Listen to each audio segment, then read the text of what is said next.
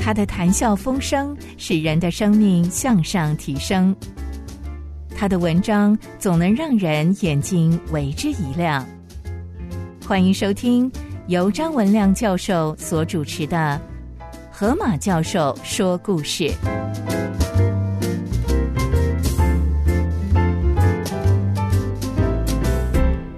各位先生、各位女士，我是张文亮。我今天要分享的是保护普世。南京运动的先锋麦金多，亚哈是个邪恶的船长，他以杀戮庞大的鲸鱼来证明自己的英勇。他以在广大的海洋追捕瞬间出没的抹香鲸来展示自己的聪明。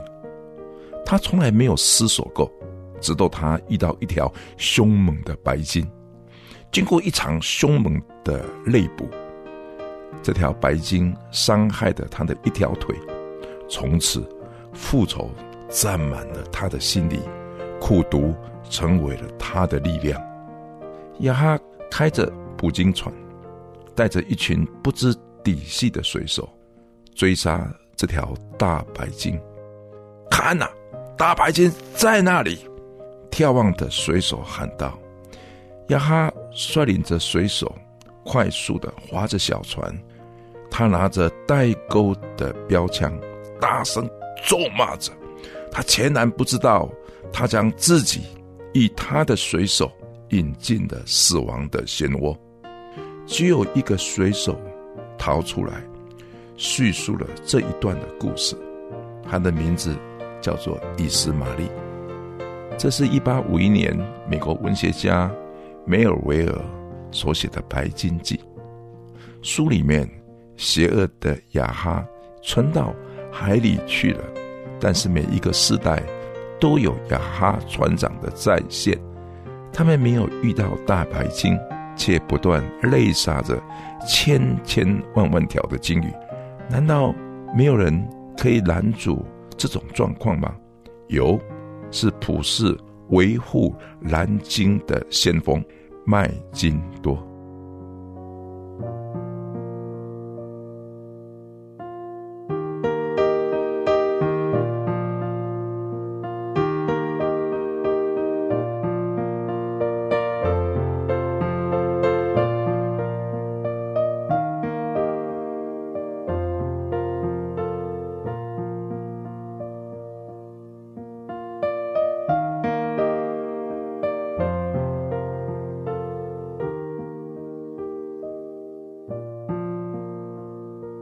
人类内经已经有千年的历史。早在十二世纪，北欧的移民已经留下捕鲸的记录。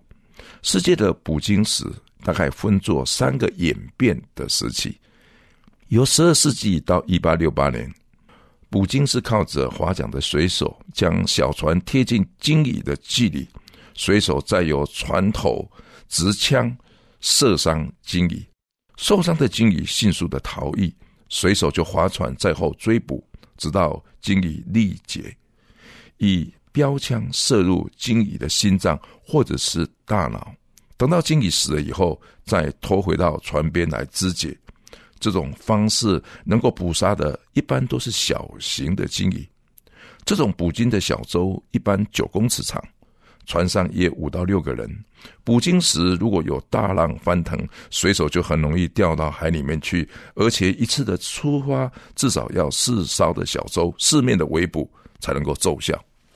一八六八年，人类制造出蒸汽涡轮式的捕鲸船，船头加设加农炮，能够将带钩的铁枪打得又远又有力，直接射入鲸鱼的身体。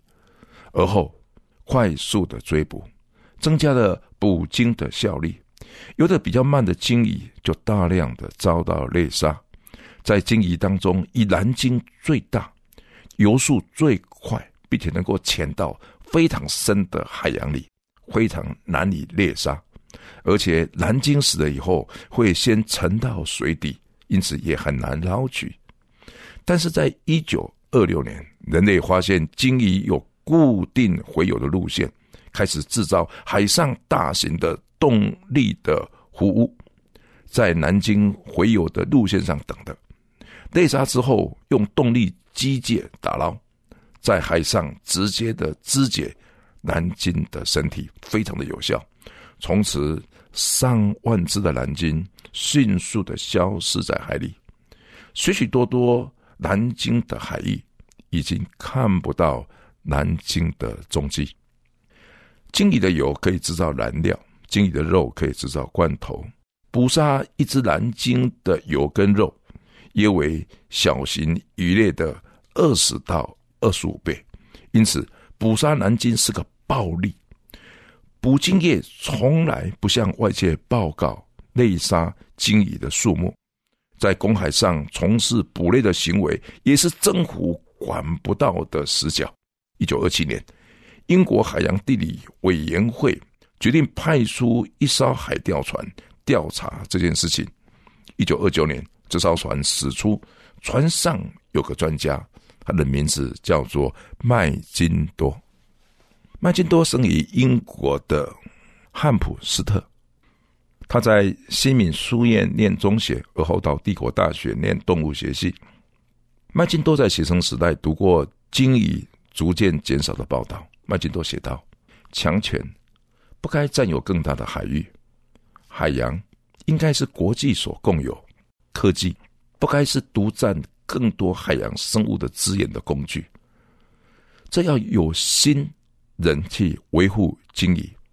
他大量的阅读鲸鱼的知识，麦金多写道：“我深深的同情鲸鱼的遭遇，因此他决定一生从事鲸鱼的保护运动。”一九二四年，麦金多大学毕业，他前往南太平洋。研究海洋生物的中心叫做南乔治亚海洋生物实验站，参加这远洋生物调查站的筹设。如今，这里仍然是世界上南半球最重要的海洋生物调查中心。一九二五年三月，麦金多他看到鲸鱼南回，他驾船尾随着南京，一直跟到南美洲的湖南群岛。他发现至少有二十种的鲸鱼在这里群聚。他沿途量测海水的水温，他发现那是南半球最后温暖的水域。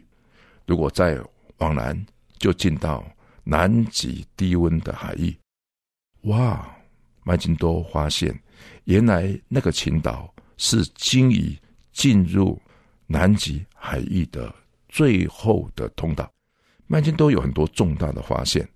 他却犯了一个严重的错误，就是当年他在调查的时候，他留在福克兰海域太久了，引起了捕鲸船的注意。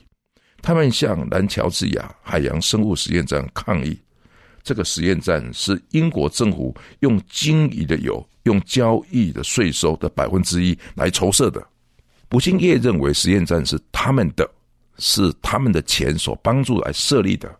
是为着捕鲸船的好处来设立，因此他要求海水、海鸟、海狮、海藻、南极虾都可以调查，唯独鲸鱼不可以调查，并且向英国的政府施压。英国的政府电报叫麦金多立刻返航，麦金多只好折回。麦金多写道：“为什么南京越来越少？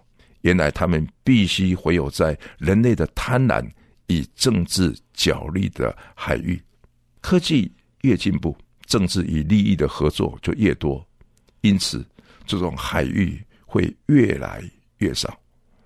他又写道：“有上帝的创造，过去的南京才能够在海里，那真是神迹；有的人类的屠杀，现在的南京还能够在海里，那也是个神迹。”一九二九年。麦金多成为实验站的主任，他在这个期间出海三次，每次出海都是半年。到了福克兰群岛的海域，他就只好折回来。麦金多是个幽默的人。麦金多写道：“海洋生物学家在陆地太久就想出海，在海上太久就想上岸。我在船上还要安排节目，每天大家要轮流泡咖啡，而后。”要轮流讲故事，而后要分享自己带来的食物等等。我尽可能的不用制度去管理，虽然我的管理看起来很松散，但是每个人才有自己的研究思考的空间。如果观察都没有什么成果，我们就轮流讲笑话；如果笑话讲了很多次都不好笑，那我们就画经理的漫画。因此，每个人都有一小本经理的画册。他对福克兰群岛的海域，他越来越了解。一九二九年，麦金多忍不住的关掉他的电报，完全是用目测的方法，以南极十字星的方位，夜间驾船进入的南极的海域，展开近代海洋生物保育史与环境保护史非常重要的南京研究之旅。麦金多相信，南京经常进入南极海，应该是有理由的，而不是了无意义的活动。麦金多在南极海一路的追踪南京，他寻找成群南京的去处，并且沿途测量海水的水深、水温、水流的速度、盐度，以及浮游性藻类跟其他的动物。过去人认为南极的温度非常的低，甚至可以低到负的八十度 C，夏天非常的短，黑暗的时间很久。不太可能有太多的浮游性藻类。麦金多却发现，南极海浮游性的藻类很多，这是非常重要的发现，颠覆了当时科学的认知。麦金多仔细的量测，他才知道南极的海底有许多的有机质，那是过去许多年沉积的结果。海水的深层的温度是四度 C。表层海水的水温是一到三度 C，这一点点的温度差，使深层海水会上升到海面，吸上了海底丰富的营养分。咸活性的藻类便利用这些营养分，在夏天的时间大量的繁殖。过去的科学家认为，海洋耐低温的咸活性的动物数目应该不多。麦金多却发现，其中有一种叫做剑锈虫，还有一种叫做罗海蝶，很多很多。它们适食这种咸活性的藻类，并且它们能够大量的繁殖。这两种浮游性的动物夜间会沉入水底，白天就会浮游到距离海面二十五公尺深的地方。原来蓝鲸进入南极海，主要就是吃这两种浮游性的动物。他揭开了南京每年至少又有一个月游到南极海的原因。他们在此是获得最多食物的海域。南极是个陆地，陆地上的冰川受到重力的影响，不断的将成块的冰推动到海洋，成为海上的浮冰。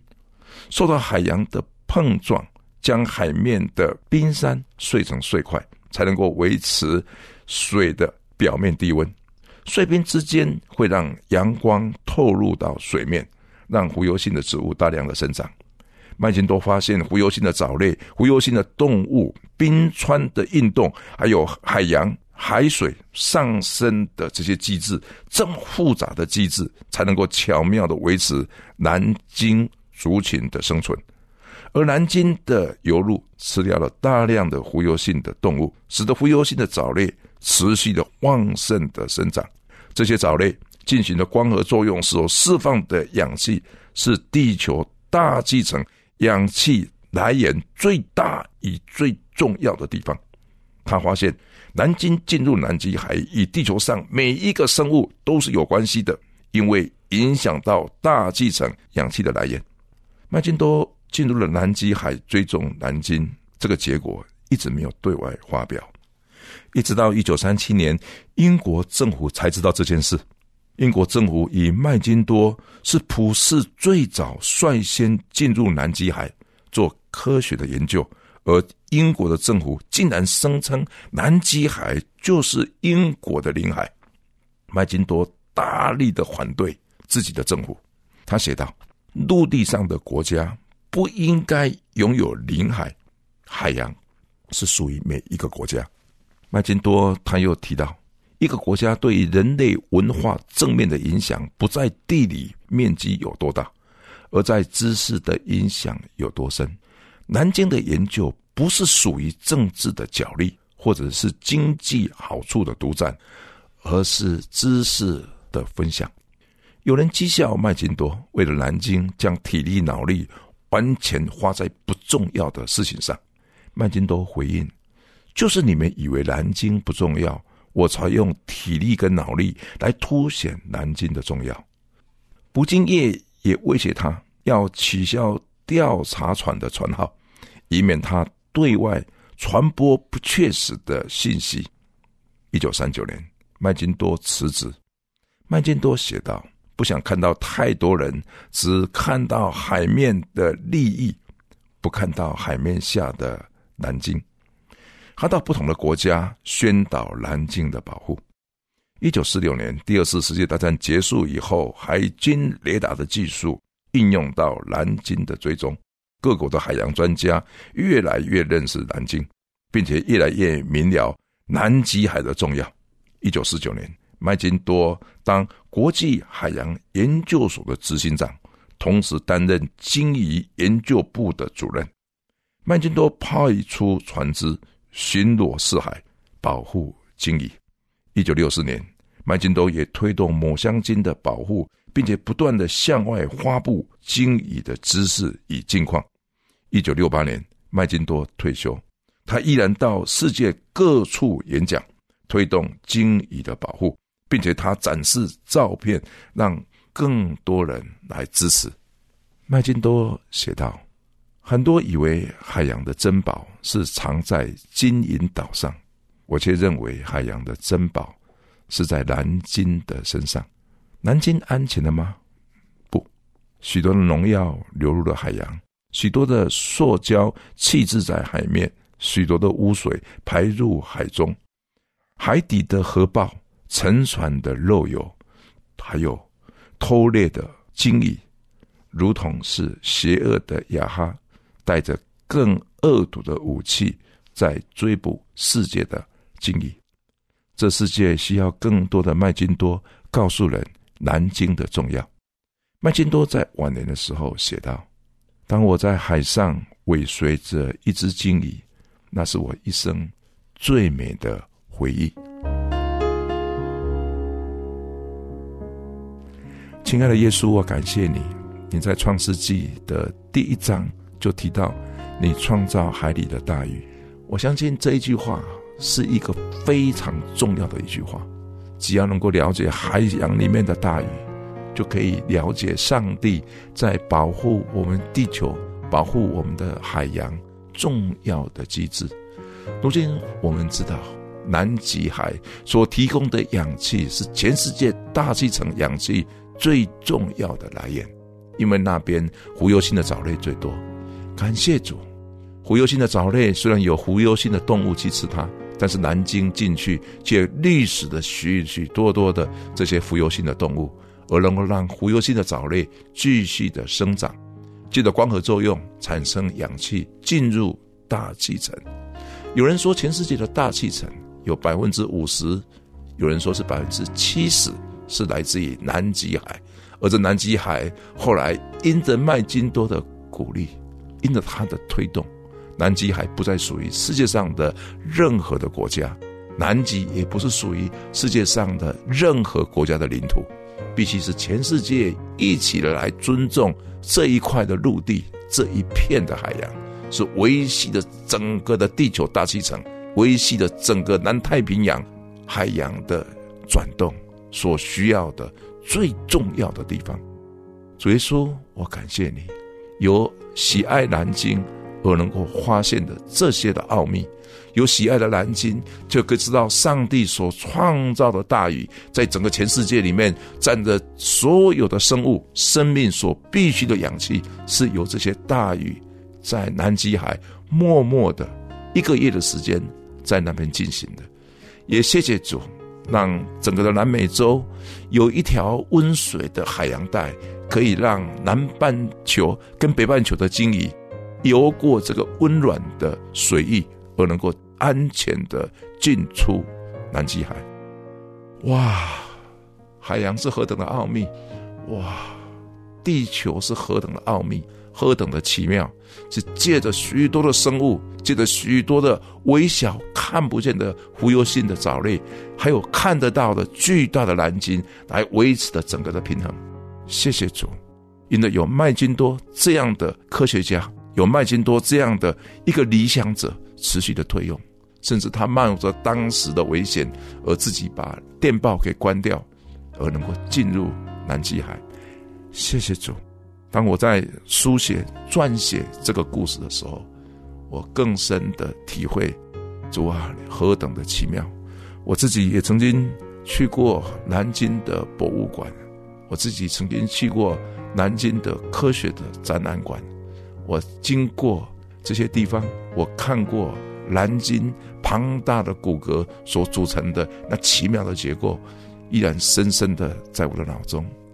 主啊，我求你让我们的下一代，让我们的这一代能够了解海洋的重要，能够了解每一个大型的鱼类，它有担负的上帝给它的任务与使命，而默默的维护的普世所有的生物，不止在海洋里面，也在陆地上，还有在空中的上面。